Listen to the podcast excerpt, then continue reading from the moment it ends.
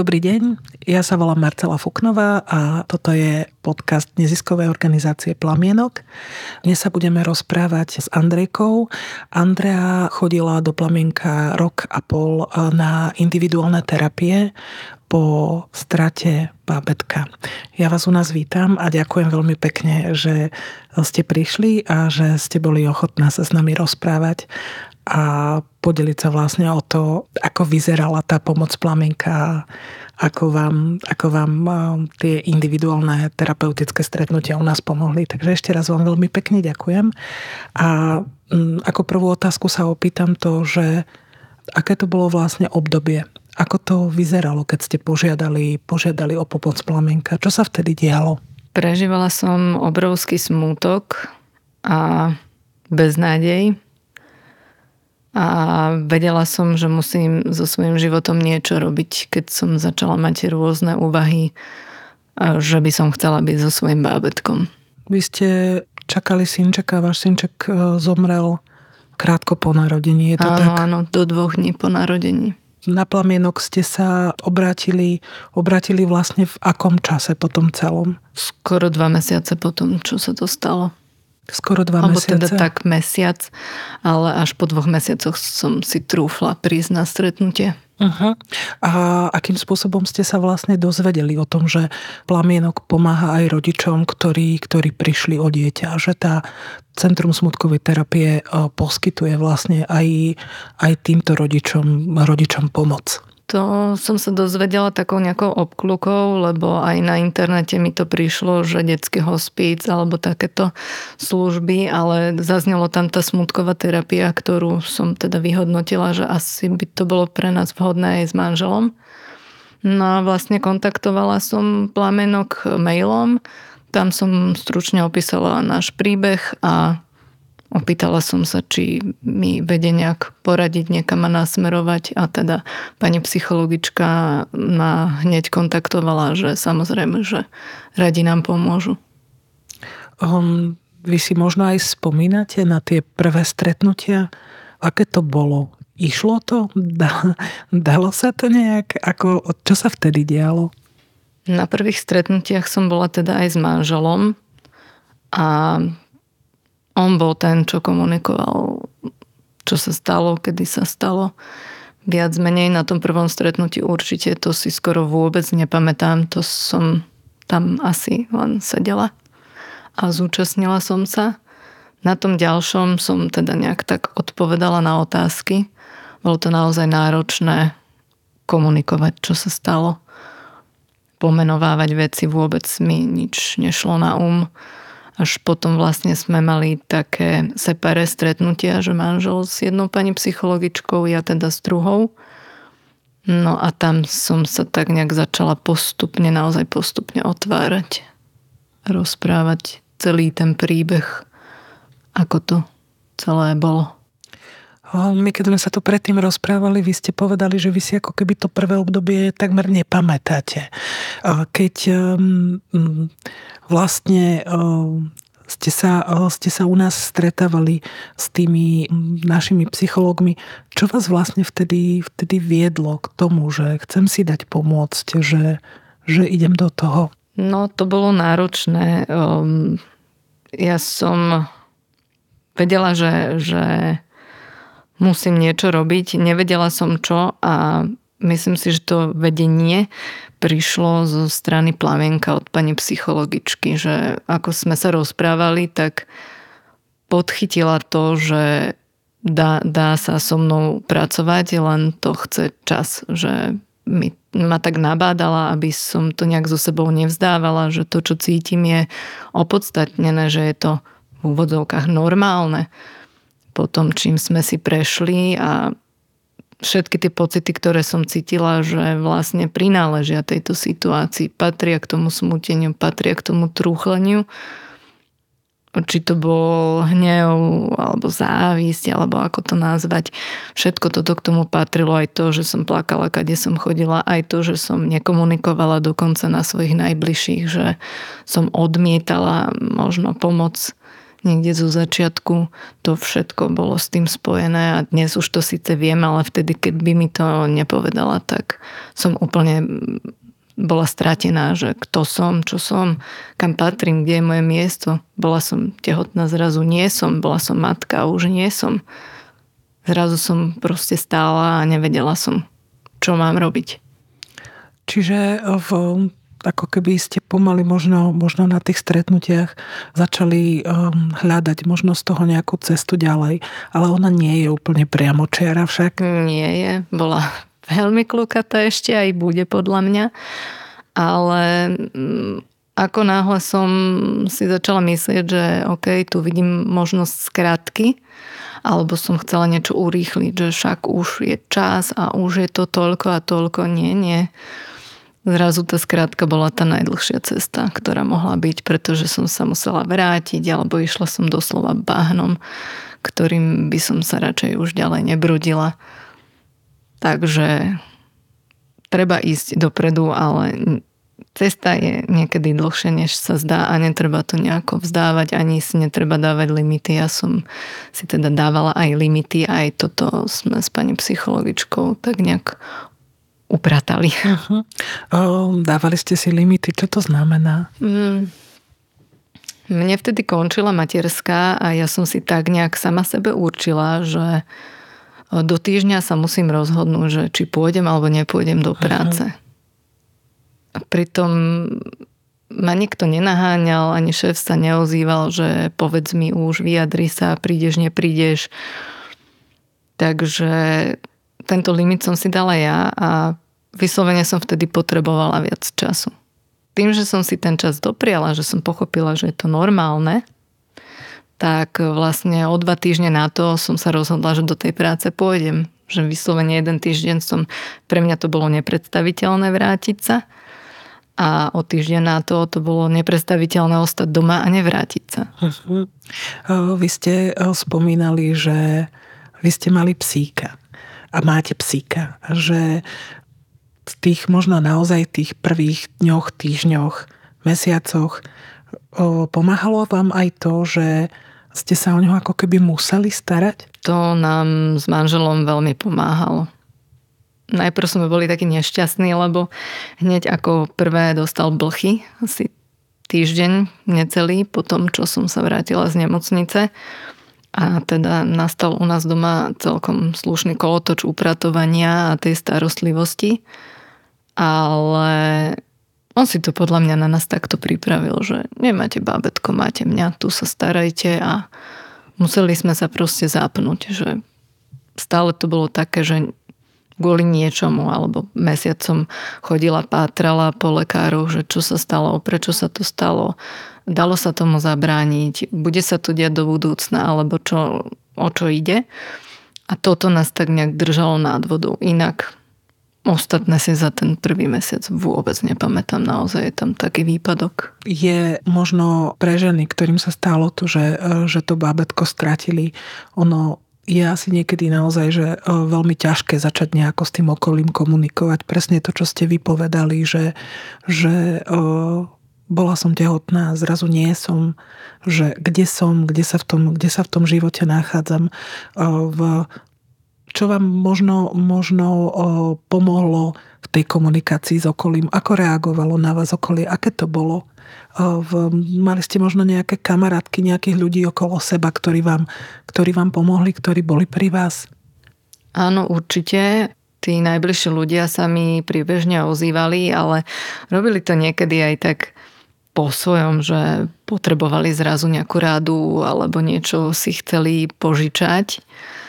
A v podstate kvázi to bola asi zámienka eh, na to, aby som nadobudla tak nejak seba, aká som bola predtým, že sa ku mne chodili poradiť, niečo si požičať, nejakú knihu odporučiť alebo čokoľvek.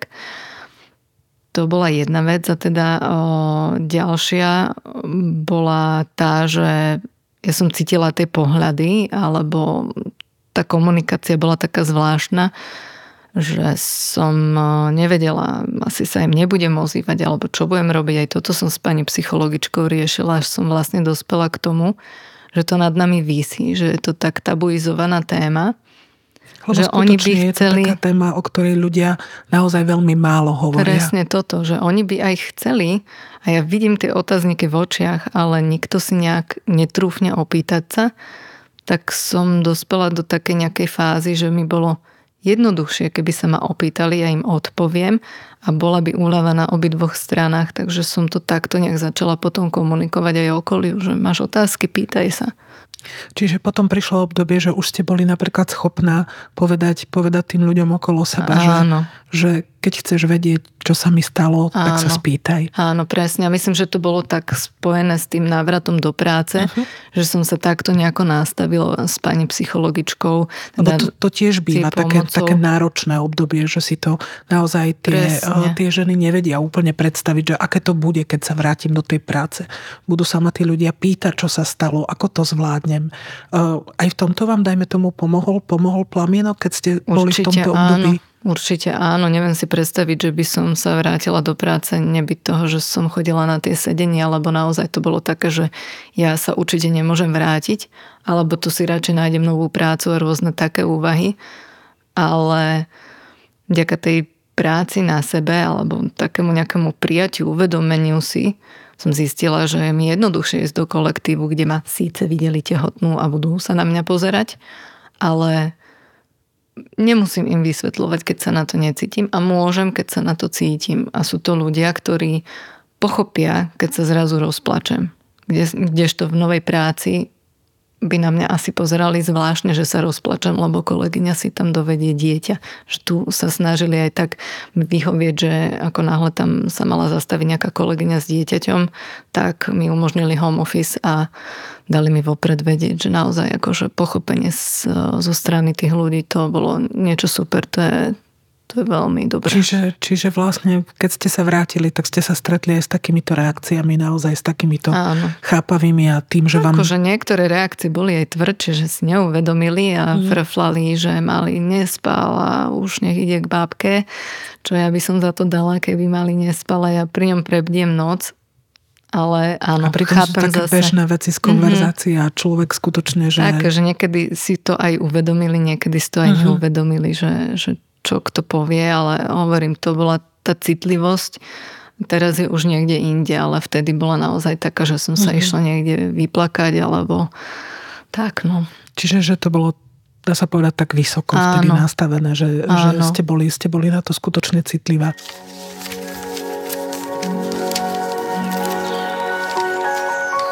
Počúvate podcast neziskovej organizácie Plamienok. Plníme priania nevyliečiteľne chorých detí, byť a žiť doma až do konca. Chceme s vami zdieľať najmä to, čím nás deti a rodiny obohacujú a čo sa z kníh naučiť nedá. Podporte nás darovaním vašich 2% z daní. Ďakujeme. Keď ste v podstate chodili na tie stretnutia do Plamienka počas eh, toho roka a pol, eh, cítili ste, že, že sa niekam posúvate? Že ako na vás pôsobili tie sedenia? Že dalo sa to možno s odstupom nejakého dlhšieho času si povedať, že aha, ja som bola možno tu a som teraz tu? Áno, áno. Dlho, dlho sa zdalo, ako keby som sa nejako nehýbala, lebo tie kroky sú naozaj malilinkaté.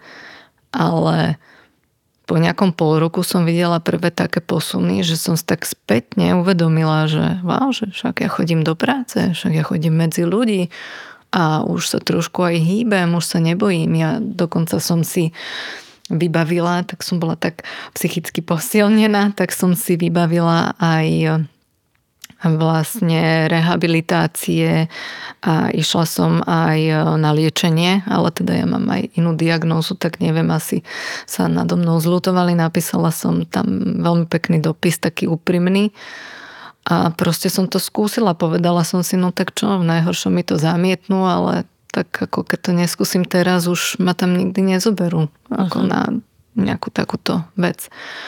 A naozaj mi to pomohlo, super, schválili mi to, až sa mi tomu nechcelo veriť a potom ma prepadla panika. Ja tam budem tri týždne, sama, bez manžela, bez psíka a teraz čo? Takže zase som niečo takéto riešila, že ako som sa na to veľmi tešila a že super, budem akože sama, oddychnem si a od domácich prác budú mi tam variť, tak zrazu čo tam budem jesť, nebude tam manžel a teda naozaj na toto som sa musela tak nejak psychicky zoceliť a pripraviť. A opäť mi pomohol plamienok, že som fakt pravidelne chodila na tie sedenia a riešili sme tam naozaj každodenné záležitosti, až, až vlastne došlo k tomu posunu, ani neviem ako, že som sa rozhúpala, že dobre, tak tam teda idem, však keď už to mám všetko vybavené a zrazu som to zvládla, že wow, že super, až som z toho bola prekvapená, že ja som tam komunikovala s cudzími ľuďmi. Asi 25 krát som rozpovedala svoj príbeh, mm. lebo ľudia sa pýtali. Čiže a... ste išli do úplne vlastne nového cudzieho prostredia Áno. a zvládli ste to vlastne, zvládli ste, zvládli ste tie tri týždne. My keď sme sa rozprávali, vy ste hovorili, že keď sa človeku stane niečo takéto, tak ho to navždy zmení. Že to jeho ja je, je zrazu iné. Čo ste možno, možno o sebe, o sebe zistili? Aké veci ste sa dozvedeli o tom svojom, o tom svojom novom ja? No, tých vecí je viac a ono sa to mení vlastne v čase a priestore, ale som taká asi uzavretejšia osoba, než som si kedy myslela, že ako potrebujem spoločenský kontakt, ale potrebujem aj takúto samotu a v tichosti si rozoberať svoje veci a mm, zmierovať sa a prežívať tie emócie tak nejak asi bokom od ľudí, čo by som predtým teda nepovedala, že napríklad takto to mám. Takisto niektoré tzv. negatívne vlastnosti, že teda sa objavili, chvala Bohu už snáď aj pominuli. Pracujem na tom ešte stále, ale teda um, to sa ani nedá takto nejako opísať. Každopádne sa toho asi netreba úplne ľakať, lebo keď sa s tým pracuje, tak sa človek posúva a treba sa prijať taký, aký sme. Mm toto bolo pre mňa ako veľmi náročné a ešte stále s tým tak trošku zápasím, e, že príjmať veci, lebo to prijatie je asi základ všetkého. Um, čo vám možno teraz v tomto čase robí radosť? Uh, sú také veci, kedy cítite radosť?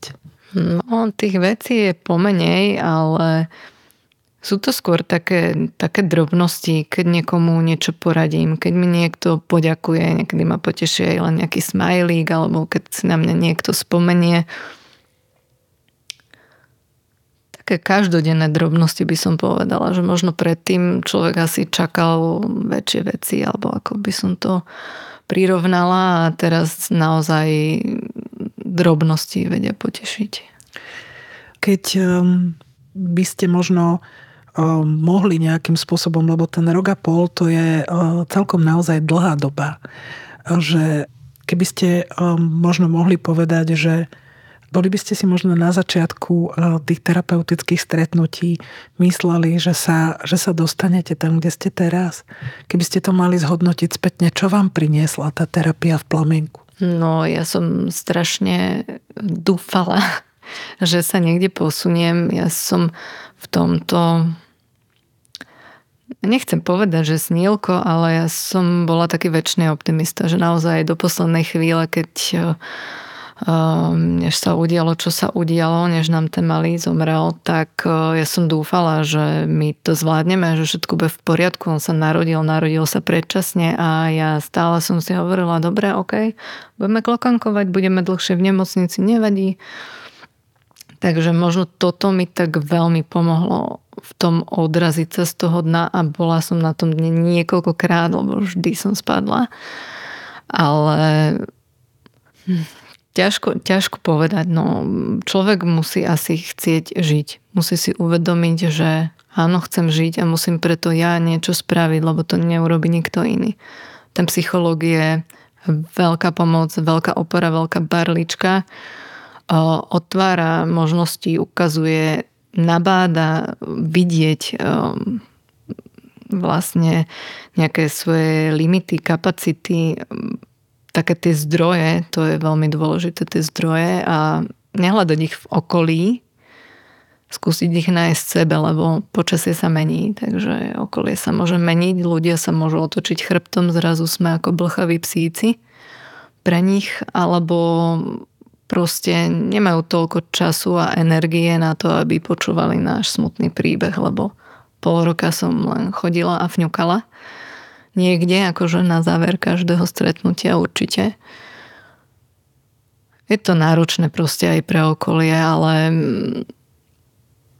ale zase na druhej strane môžeme možno v tom živote Takto. stretnúť nových ľudí, ktorí nám dodajú energiu, silu, prinesú niečo nové, pekné do Presne, života. Presne, a keď človek mne veľmi pomohlo zdieľať vlastne aj v tých kúpeloch, aj cez internet som oslovila nejaké maminy, aj oni doteraz cítia bolesť, niektoré sú 3-4 roky od umrtia toho bábetka. Čiže ste Niek- sa aj rozprávali s maminkami, Áno. ktorým zomrelo bábetko. Niektoré už dokonca majú ďalšie dieťa, roz- rozprávali o tom, aký mali strach, čo prežívali, že teda taká opora v tom, že aj im to pomohlo znovu sa vyrozprávať a aj mne to pomohlo, že nebáť sa, že dobre, že áno, je to úvodzovkách normálne, že mať takéto obavy, že keby sme chceli to znovu skúsiť, alebo čo také nejaké, že viem asi, čo by ma čakalo a ako keby sa toho potom menej bojím, že naozaj sú rôzne komunity mamičky, anielikov alebo rôzne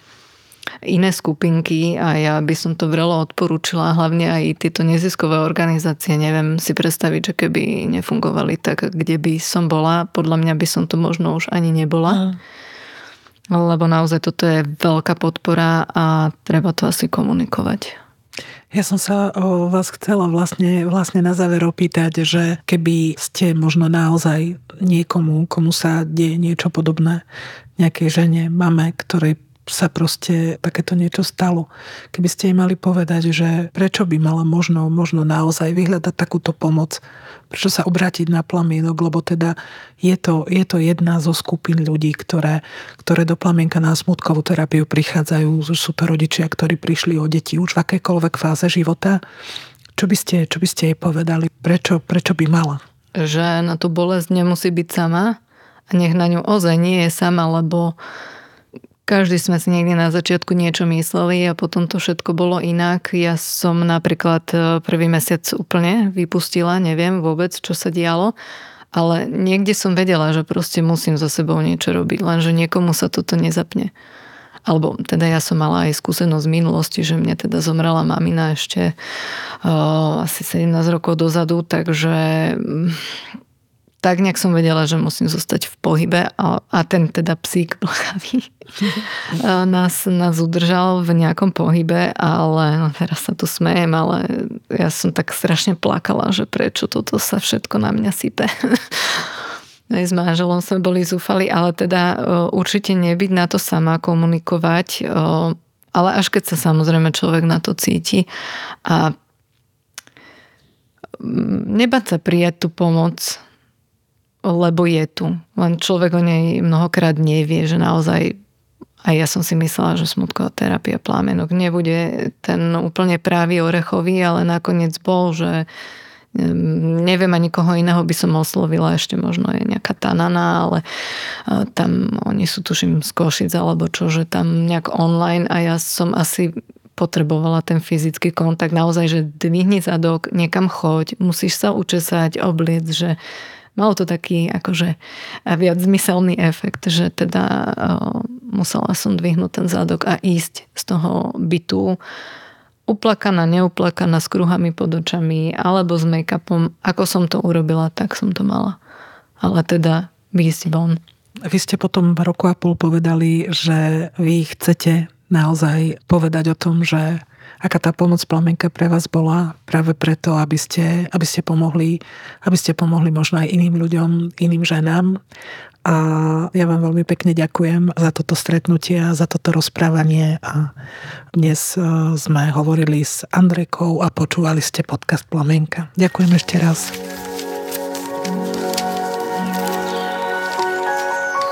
Počúvate podcast neziskovej organizácie Plamienok. Plníme priania nevyliečiteľne chorých detí, byť a žiť doma až do konca. Chceme s vami zdieľať najmä to, čím nás deti a rodiny obohacujú a čo sa z kníh naučiť nedá. Podporte nás darovaním vašich 2% z. Ďakujeme.